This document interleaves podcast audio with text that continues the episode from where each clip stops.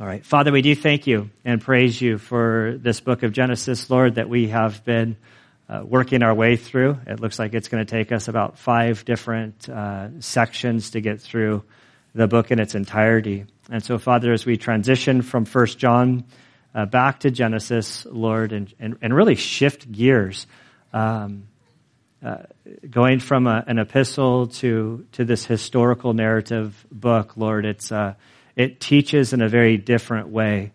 And so, Father, we, we pray that today as we re-engage with Genesis and we are introduced to Isaac, we pray, Father, that you would um, help us to, uh, to, to catch up with where we are in Genesis, that we would get lost in the story. And we pray, Father, as we look at this story, that by your Spirit you would uh, speak to us individually, Lord, that you would show us um, applications that we can apply uh, to our individual lives.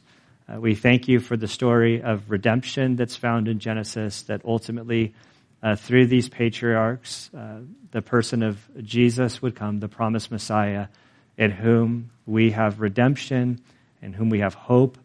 And so, Father, I pray that you would lead us and guide us today. And it's in Christ's good name we pray. Amen. All right, Genesis chapter 25, verses 19 through 20. Now, these are the records of the generations of Isaac, Abraham's son. Abraham became the father of Isaac, and Isaac was 40 years old when he took Rebekah, the daughter of Bethuel, the Aramean of Padan Aram, the sister of Laban, the Aramean, to be his wife. And so, Father, we do thank you for this passage. We ask that you would lead us now. In Christ's good name we pray. Amen. Okay, so we're back in Genesis to sort of to, to catch up with us with where we've been, sort of where we're going. Uh, so far, we have done two sections of Genesis. We did the first section of chapters 1 through 11. It's sort of the, the creation account, the very beginning, sort of uh, God describing uh, the, the origins of, of the world and how he uh, framed everything. We, we covered that. And then we took a break. And for the life of me, I can't remember what book we went through during that break. I, maybe Colossians, I don't know, maybe something different. And then we came back to Genesis. And then we went through chapters 12 through 25 and we covered the life of, of Abraham. And so we went through uh, his life and sort of covered everything about him. And so when we got to chapter 24, we sort of followed the thread of Abraham, but we, I did as best I could to sort of uh, skip over Isaac, but their lives are obviously so intertwined. So today we're kind of going back and following the other thread of Isaac.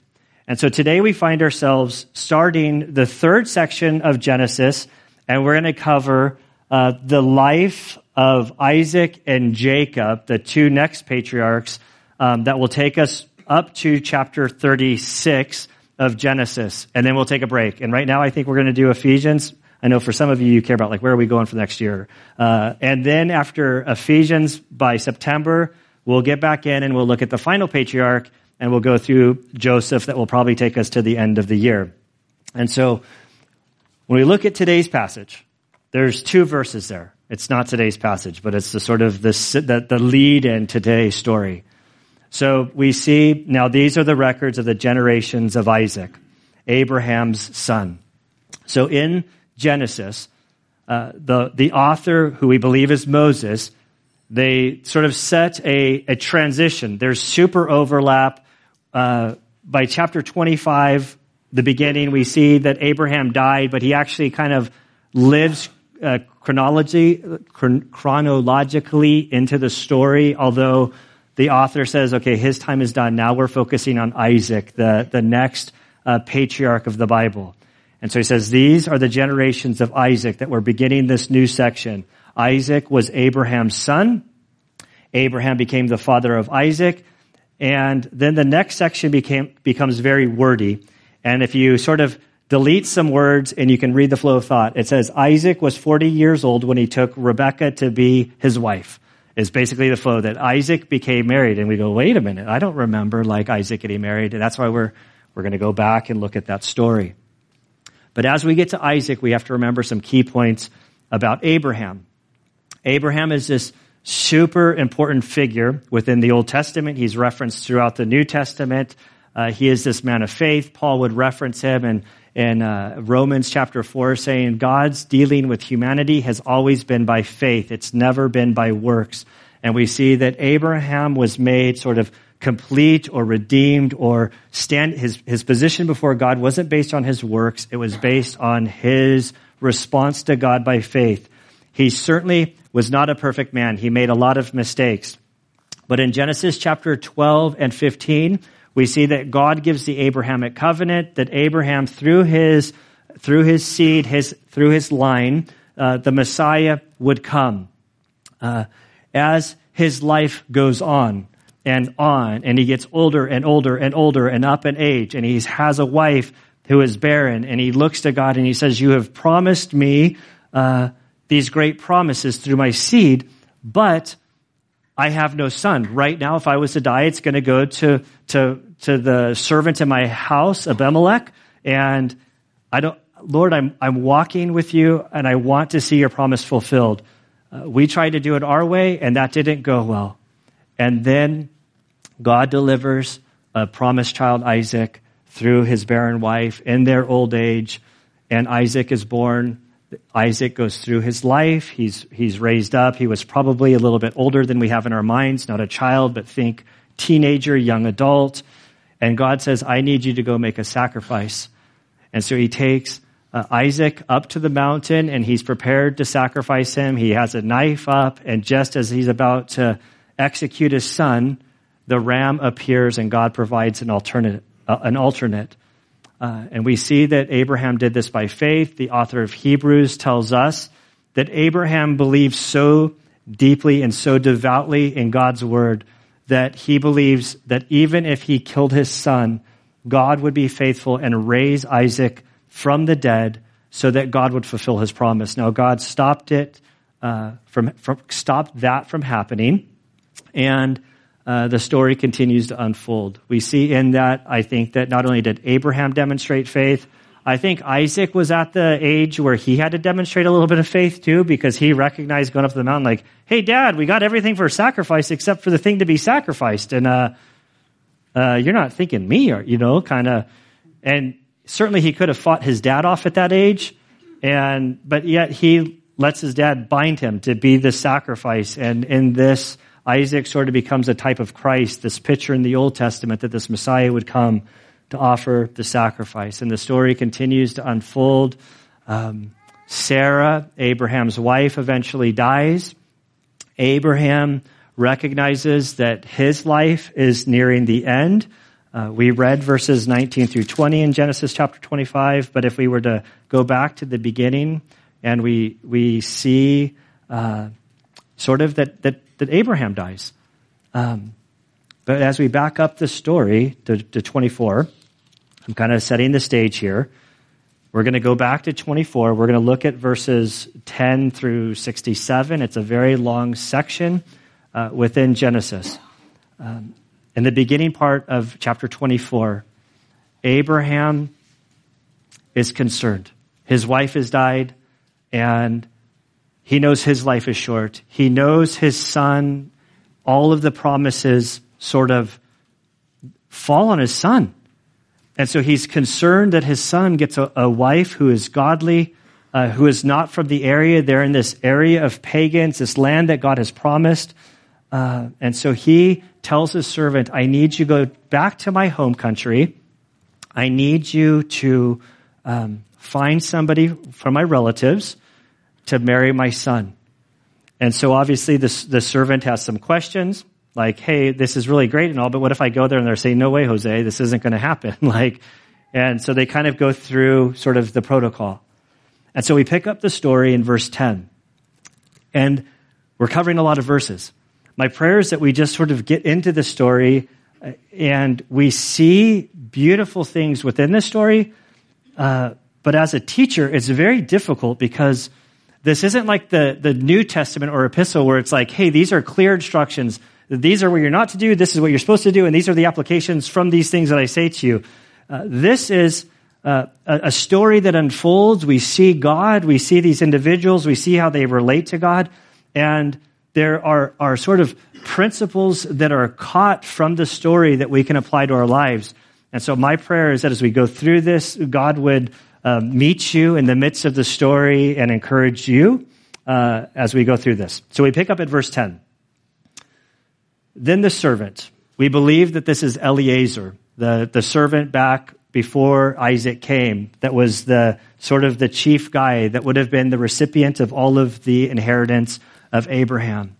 Then the servant took ten camels from the camels of his master, that's Abraham, and he set out with a variety of good things in his, of his master's in hand, and he arose and he went to Mesopotamia to the city of Nahor.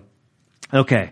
So he's like, okay, I understand my marching orders. I'm going to go. I'm going to need 10 camels. I'm going to load it up with supplies and gifts and things that I can do. He goes from basically the southern part of modern day Israel, and he's going to travel all the way up um, to to modern day Iraq, the northern country up there. We see that he goes to the city of Nahor. Now, if we were to go back, let's see if I can remember where, and back in chapter 22, at the very end of chapter 22, uh, we read in verse 20, Now it came after these things that it was told to Abraham, saying, Behold, Milcah also has borne children to your brother Nahor. And then there's a whole bunch of people listed. The only person that was really of concern to us is Rebecca. Rebecca is listed in that genealogy. And so previously, Abraham got word he has a brother, Nahor. Nahor had a bunch of kids, and there were some girl kids in there. And so this kind of is where the servant is to go. Go to my family, go to this place. Uh, there's going to be, hopefully, ideally, a girl from within this community that meets all of the requirements, bring her back. And so he finds himself in Iraq. Uh, this is about a 450 mile journey, más o menos. Uh, so imagine having to walk up to San Francisco. That's basically for us. Like he's going to walk up to San Francisco. He's going to spend some time there and then he's going to walk back, hopefully with a fish he caught. You know, like that's, that's the, the plan. So he gets up there. He made the camels kneel, verse 11, outside of the city at the well of water at evening time, a time when the women go out to draw water. And so this is a very, uh, a very unusual thing to see a camel sit, sit, down. Have you guys seen camels sit down? They're like, Melanie, you're going to give an example? No, no, I thought Melanie was like, but it's like super awkward. I hate riding camels. Like this is like the one thing in the Israel trip, you get an opportunity to ride a camel. I always try to get out of it and I never get out of it.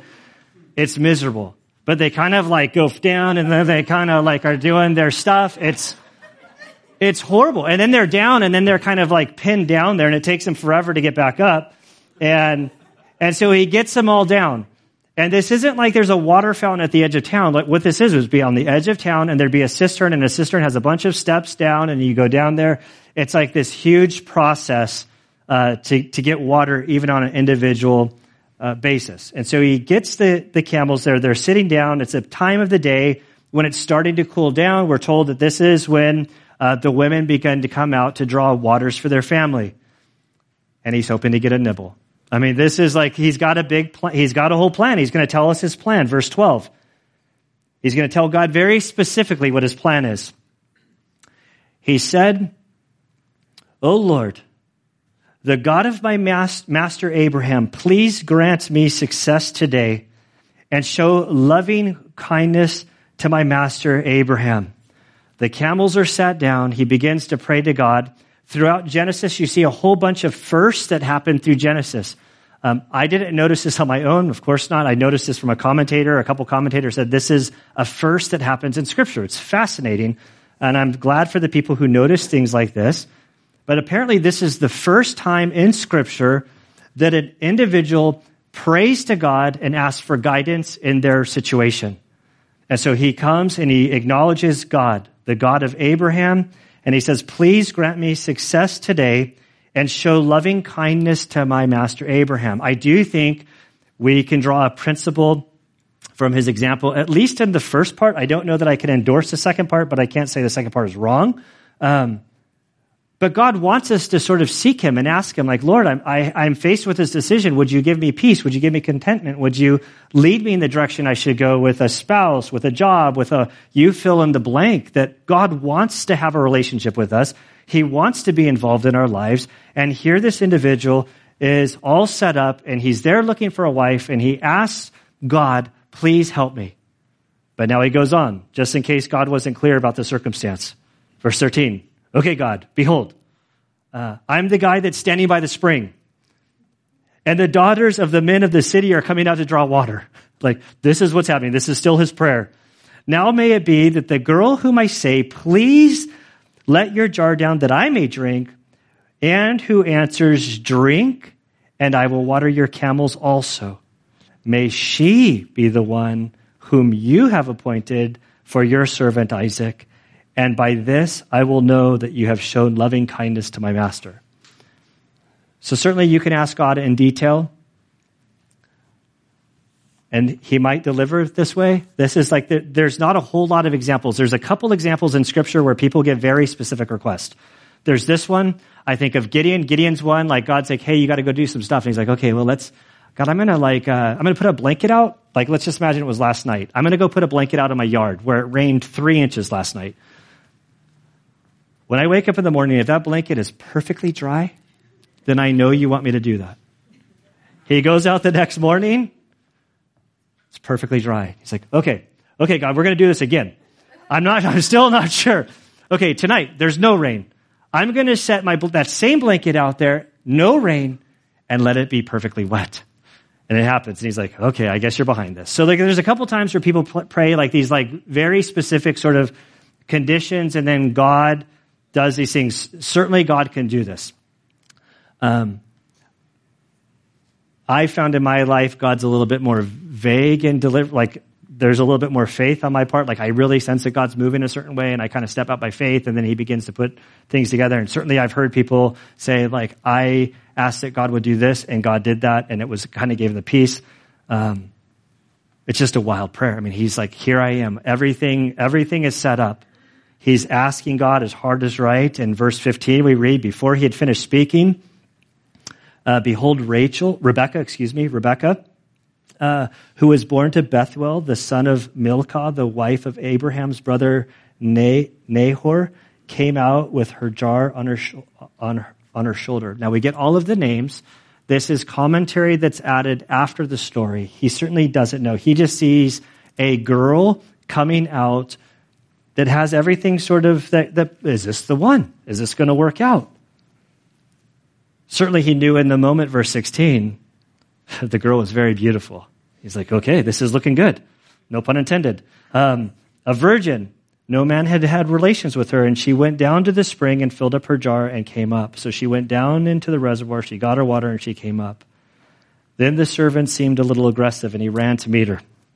And he said, Please let me drink a little water from your jar. She's like, Okay, I'm thirsty. Can I have some of your water? I'm a visitor. How's she going to respond? She said, Drink, my lord. And she quickly lowered her jar to her hand and gave him a drink.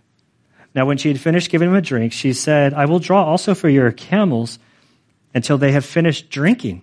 So she quickly empty, emptied her jar into the trough and ran back to the well to draw. And she drew for all his camels. Now, this is a great task. I have no idea. I've never watered a camel. Um, but from what I've read, each camel could drink upwards of like 25 gallons of water. And I don't know how, like, I know how much a gallon of milk weighs. Well, I don't know exactly. I can't tell you how much a gallon of milk weighs, but I can tell you how much it feels like in my hand. And I know from Costco, I can carry about four of those bad guys. Like, if I want to double up, I know I can get two in each hand. And so that's four, and we don't, like, what seven camels. So some have suggested that this could be like 50 to 100 trips down this well. So this isn't like she's just going to go get the hose and fill up a trough and they're all going to drink. This is a, this is a huge thing that she just did. And I'm imagining the serpent just thinking like, no way. The first one.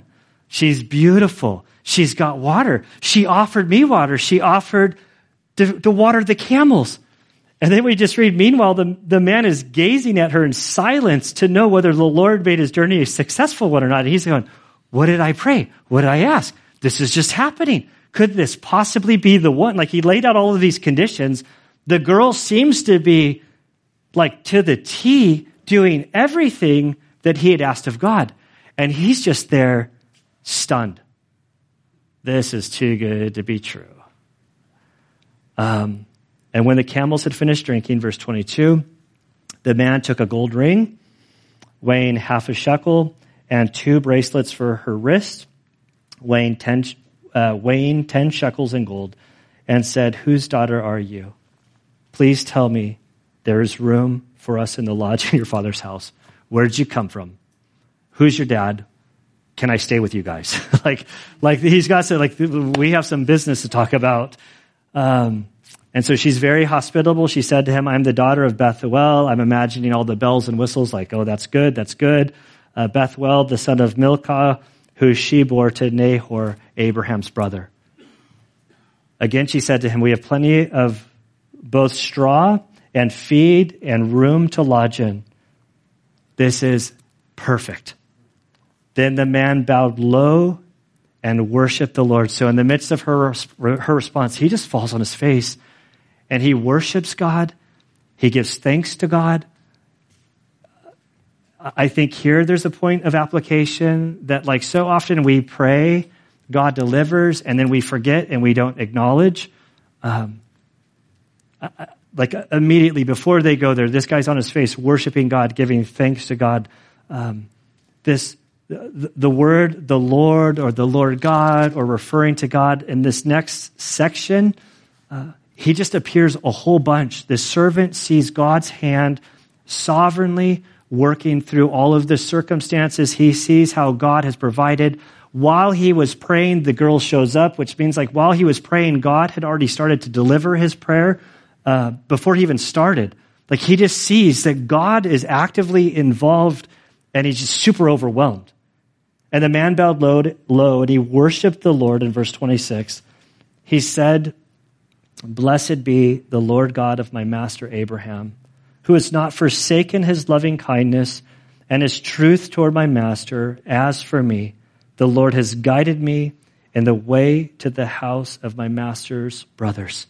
He's saying, God has led me this way. He's fulfilled everything that he said he would. And he's just in awe of God. Verse 28 And the girl ran and told her brother's household about these things. Now, Rebekah had a brother whose name was Laban. We'll come to learn about Laban later. Laban's not necessarily the greatest guy. Uh, scripture seems he, he, records that he seems to carry about money and uh, making wealth. Um, he's the nephew of Abraham, and we'll see he's going to be the one just as a teaser to down the future. Uh, Rebecca and Isaac are going to have some twins, and then one of those boys is going to go to marry one of his daughters, and he does the old trickaroo and offers a second daughter, and it's a whole twisted story. And if you're doing the Bible reading plan, you read the story this morning about him trying to break up with his father-in-law. Um, so, but we're introduced to Laban. So Laban, uh, whose name was Laban, and Laban ran outside to the men at the spring. I'm sure he was very interested. His sister now has uh, gold and jewelry and is like, hey, who's this guy that's giving out free gifts? Let's go talk to him. Um, uh, verse 30. When he saw the ring and the bracelets on his sister's wrists, and he heard the words of Rebekah, his sister, saying, This is what the man said to me.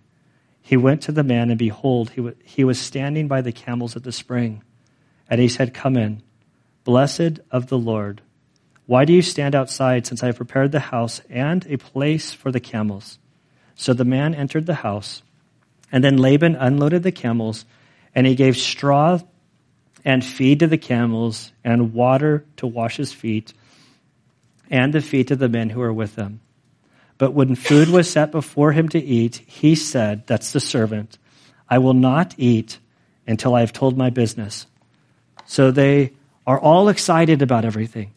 They take care of the camels. They get them put away in their pens or however you care for a camel. They feed them. They wash them. They get everybody ready to come inside. They have dinner to be served for the servant and then the guys that are with him. And it's going to be this wonderful feast. And the servant says, Time out. Before we start feasting, I'm here on business and I need to talk to you about what's happening. Let's resolve the business at hand and then we can have the celebration. And the guy said, Okay, speak on. So he said, The servant.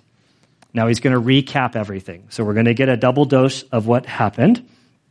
He says, I am Abraham's servant. The Lord has greatly blessed my master so that he has become rich. I can just see Laban going, sounds good, good, good. This is wonderful. Okay. Um, he has become rich and he has given, and he, God, has given him, Abraham, flocks and herds and silver and gold and servants and maids and camels and donkeys. Now Sarah, my master's wife bore him a son to my master in her old age, and he has given him all that he has. Now, you probably don't remember Abraham had other children. There were, there were some from the, the, the midwife and oh, the midwife, the maidservant or whatever, the girl. And then after Sarah died, he remarried and he had like seven more sons. But in that, he said all of his inheritance, everything that he had, was going to Isaac. Everything was going to Isaac. And so he says to, Laban, I can see, uh, he's saying to Laban, Laban seems to be transitioning of power, getting ready to take over for his father's house. He's saying, like, so everything that Abraham has has been willed in an irrevocable will to Isaac. So this guy that I'm about to set your daughter up with, she's going to be okay. He's oh, this is good. This is, uh, we like this. Laban, I think. Verse 37, my master made me swear saying, You shall not take a wife for my son from the daughters of the Canaanites in whom the land I live. But you shall go to my father's house and to my relatives and take a wife for my son. I said to my master, Suppose the woman does not follow me. He said to me, The Lord, before whom I have walked, will send his angel with you to make your journey successful. And you will take a wife for my son from my relatives from my father's house and then you will be free from my oath when you come to my relatives. And if they do not give her to you, you will be free from my oath. So he recognizes, hey, God's going to be going through, he's going to be taking care of everything. But if they don't follow through, you're free. You're not going to be held responsible. Verse 42. So I came today to the spring and said, O Lord God of my master, Abraham, if now you will make my journey on which I go successful, behold, I am standing by the spring, and may it be that the maiden who comes out to draw, and to whom I say, Please let me drink a little water from your jar, and she will say to me, You drink, and I will draw for your camels also. Let her be the woman whom the Lord has appointed to my master's son. Before I had finished speaking in my heart, behold, Rebekah came out with the jar on her shoulder, and she went down to the spring and drew, and I said to her, Please let me drink. She quickly lowered her jar from her shoulder and said, Drink. I will water your camels also. So I drank, and she watered the camels also. Then I asked her and said, Whose daughter are you? So he kind of recap. He's like, so there I was. I was at the spring. I came in after this long journey my, that my master sent me on. I went there. I sat down the camels. And then lo and behold, here comes Rebecca. I say to Rebecca, can I get a sip of water? She says, here's a sip of water. Now let me feed your camels also. And he's like, there I am worshiping God. Everything's coming together. And I said, Who, who's your family? And now we're here and I'm talking to you. This is how all of this came about. And she said, the daughter of Bethuel, Nahor's son, whom Milcah, Milcah bore to him, and I put the ring in her nose and the bracelets on her wrist. So I know that you're related to Abraham. This Nahor and Abraham are brothers. So you're of the family of clan. You fit the descendants that God has promised. And I bowed low and I worshiped the Lord and I blessed the Lord God of my master Abraham, who guided me in the right way to take the daughter of my master's kinsman for his son. Everything has been set. Look at what God has done. All of these things that God has done. And then in verse 49, it's sort of like where this is something that's beyond our thinking, beyond our understanding. It's something that like Christians like argue and fight over and everybody has to kind of pick a side or they feel like they have to pick a side. And I would suggest that we can just say that like both are true and somehow in our, in our finite thinking, God has the freedom to move in these circles where we're uncomfortable. But so clearly, God has like, through his providence, has set everything up. And then we come to verse 49 and it's all going to hinge on man. So, so, so there's God's sovereignty, but then there's man's responsibility. And somehow these two are commingled and we don't have a clue how they intertwine. they seem like that they're at odds with one another. And there are people like, well, I believe in the free will of man. Well, I believe in the sovereignty of God. And it's like, we should be in the middle saying, I believe in both. And I don't know how it works because I don't know how it works. That's where I am. I, clearly, God is moving. God has set all these pieces in place. But then we get the servant saying to these guys, so now if you're going to deal kindly and truly with my master, tell me. And if not, let me know that I may return to the right or left. He's like, listen, I don't have time to have dinner. Like, I see God's hand all over this. God has provided everything. And I think that she's the one whom God wants to marry. But if you guys are going to say no, and if she's not interested, then I'm not going to have dinner. I need to move on. I need to get about my master's business. And so in this moment, he doesn't know. Like, he doesn't know. They could have rejected. Like, obviously, we know the story. I imagine Jewish people from all of like little kids being told the story of like, oh, how's grandma uh, Rebecca going to respond? How's this all going to unfold? And they're getting really excited about it. And so then, verse 50 then Laban and Bethuel replied, The matter comes from the Lord, so we cannot speak bad or good. Like, we can't even comment. Clearly, God's hand is in this, and so we just kind of surrender. Here is Rebecca before you take her. Uh, here is Rebecca before you. Take her and go and let her be the wife of your master's son, as the Lord has spoken. Before you get all up in arms that she doesn't have a say, she has a say. It's coming. Um, I heard at least a couple laughs there. Um, when, Rebe- when Abraham's servant heard their words, he bowed himself to the ground before the Lord. Again, he worships God, gives God thanks for delivering uh, in this circumstance. The servant brought out the articles of silver and the articles of gold and the garments, and he gave them to Rebekah. And he also gave precious things to her brother and to her mother. Then he and the men who were with him ate and drank and spent the night. When they arose in the morning, he said, Send me away to my master. But her brother and her mother said, Let the girl stay with us just a few days, say ten afterwards she may go. So he's saying, okay, I'm here on a mission. I got my overnight, but it's time to sort of get back to my master. I'm not here to like vacation or have a party. So he's like, please let, let me go. And so the mom and the brother are like, hey, can you just give her some time, like 10 days? I think some suggested it could be a longer period of time. Um, so they're sort of, they're pleading for some time. And as soon as I find my place, we will continue here. Um, verse 56. He said to them, Do not delay me. Since the Lord has prospered my way, send me away that I may go to my master. And they said, We will call the girl and consult her wishes. Then they called Rebekah and they said to her, Will you go with this man? So here she is. She has her own faith story. They, they understand who God is. They understand how this is all working. They certainly understand the situation at hand. Um, we think of San Francisco as being just a $39 flight on Southwest Airlines, a short distance, but to them, this is like a whole country, a different place. This is equivalent of somebody like rolling in from Europe and saying, I want to marry your daughter. Will you send your daughter away to Europe? It's going to be very difficult to see her. Rebecca understands uh, what's being asked of her, and they say, What do you think about this? And she, by faith, says, Yes, I'll go. And so she goes. Verse 59.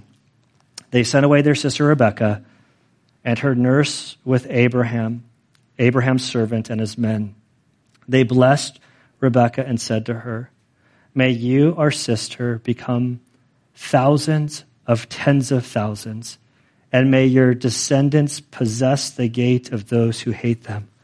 So in this, they understand the Abrahamic covenant. They understand that God spoke to Abraham and said, This land will be for your people.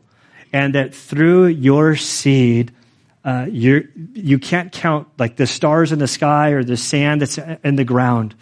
That this promise of God has come to her, and they recognize this. They say, uh, "May you be thousands of ten tens of thousands, and your descendants possess the gate of those who hate them."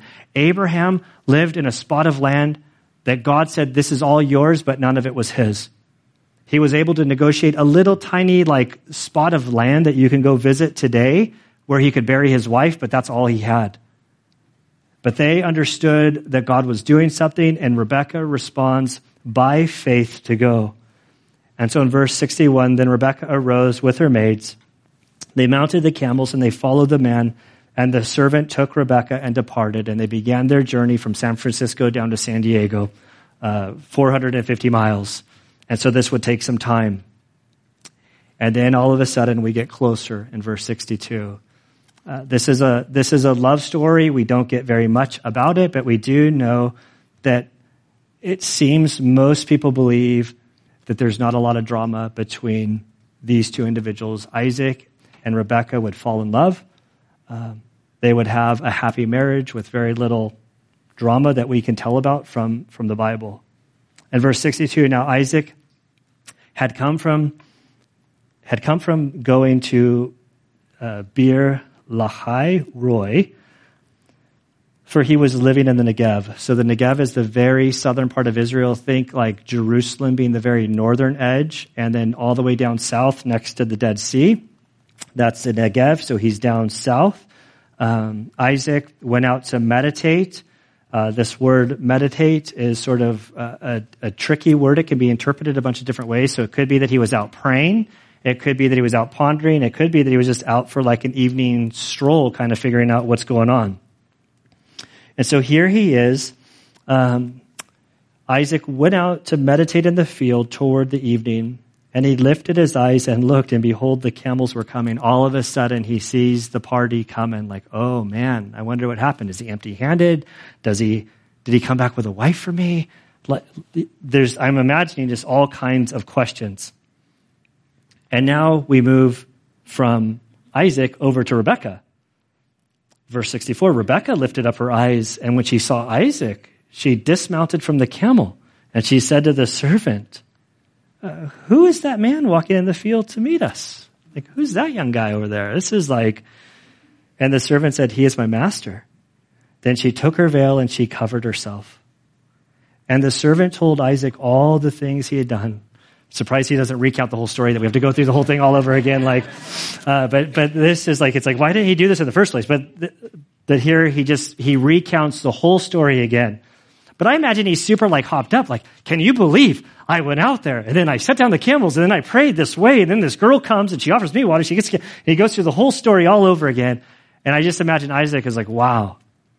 Then Isaac brought her into her mother Sarah's tent and he took Rebekah and she became his wife and he loved her. And this beautiful little, like those three where he loved her. Uh, one commentator I read said that nowhere else in the story of Isaac did he ever say that he never loved her, like that he ever came back on his decision to love her. That this, this is one of those happy unions of a, of a marriage where they loved each other. Now, he did some stupid stuff, like he said he was his sister one time. Uh, we'll cover that when we cover that. But he loved her. And thus Isaac was comforted after the mother, his mother's death. So he was like saddened by his mom's death. And there's so much that's sort of written into this. Sarah had died, the, the matriarch of, of, of Israel, or what would become of all the promises.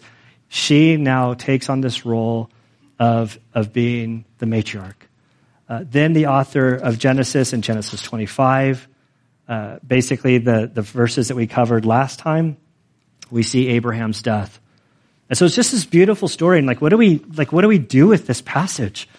The Old Testament has some super fun stories, and they're fun stories and awkward stories and uncomfortable stories uh, that we will cover. They teach very differently, but they, t- they do teach. And they, they show us things. And today, what I see in this story is here we see this first example of an individual who's at a sort of a crossroads, that he has a decision, he has something that's before him that he needs to accomplish. And what he does is he falls down before God and he says, God, I need help. Now he tacks on a bunch of very specific things.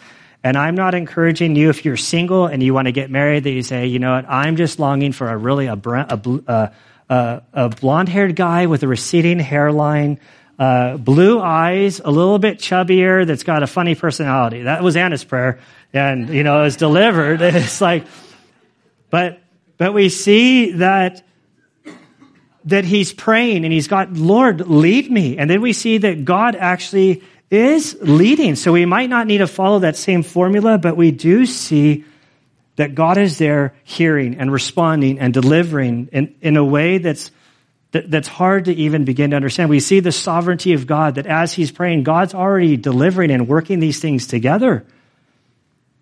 And we, we see this in our own lives. God's working through circumstances and situations that you can't understand. And then you make decisions. And somehow, as you make decisions, God's hand is there to kind of meet you, and it's over. Like I, all I can think of, like the sovereignty of God and the responsibility of man, is is Paul on Mars Hill in Acts chapter 17. This is one of those stories that has touched my heart uh, deeply, coming from like a home where there was a lot of abuse. Re- my mom was super religious, but she was super abusive, and abra- like abrasive is a nice way to say what she was. And I had to testify against her in court, and having to grapple with like, how is there a loving God in the midst of this circumstance?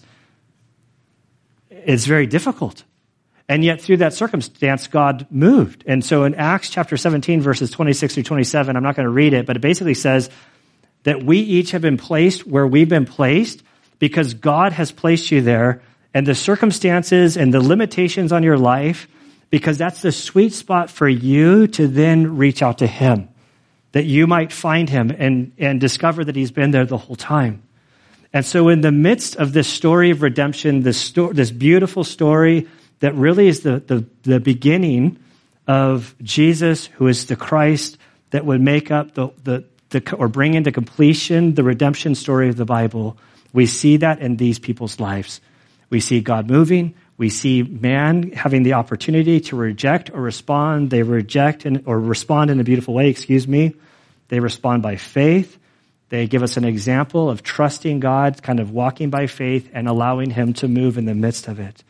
And I am confident that as I go through the story, that God is moving today in my life and in your life and our church life. He he cares about your salvation. If you don't know Jesus as your Savior, He's gone through great lengths to bring about uh, a Savior who is worthy and is capable and is able to bring you in to an eternal relationship with Himself. He cares about your day to day affairs. It's not like there's some abstract God that's way out there and has just spun everything up and, and how things turn out is how they turn out. We're told throughout the Bible that we have this God who cares about the intimate details of our life, and he desires this relationship and to seek him. Throughout the scriptures, we see that God wants us to talk to him. That is prayer. And as we talk to him, he responds and he moves. And so as we close in prayer, I pray that God would draw you in closer wherever you are, that he would deepen his relationship with you and that you would experience him in the same way that the servant of Abraham experienced him. Father, we do thank you and praise you for this day. God, I thank you that you are a personable God, that you desire a relationship with us, an intimate relationship with, with us.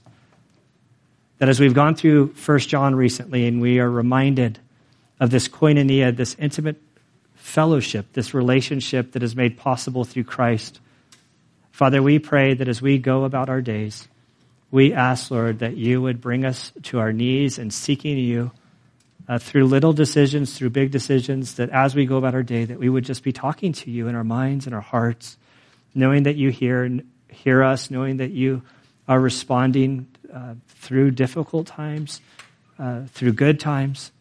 And we pray, Father, that you would increase our faith, that regardless of whatever life throws at us, whatever the circumstances are, that we would understand that you're sovereign and that you're in control. And any crisis or any problem that we face, it's not bigger than you.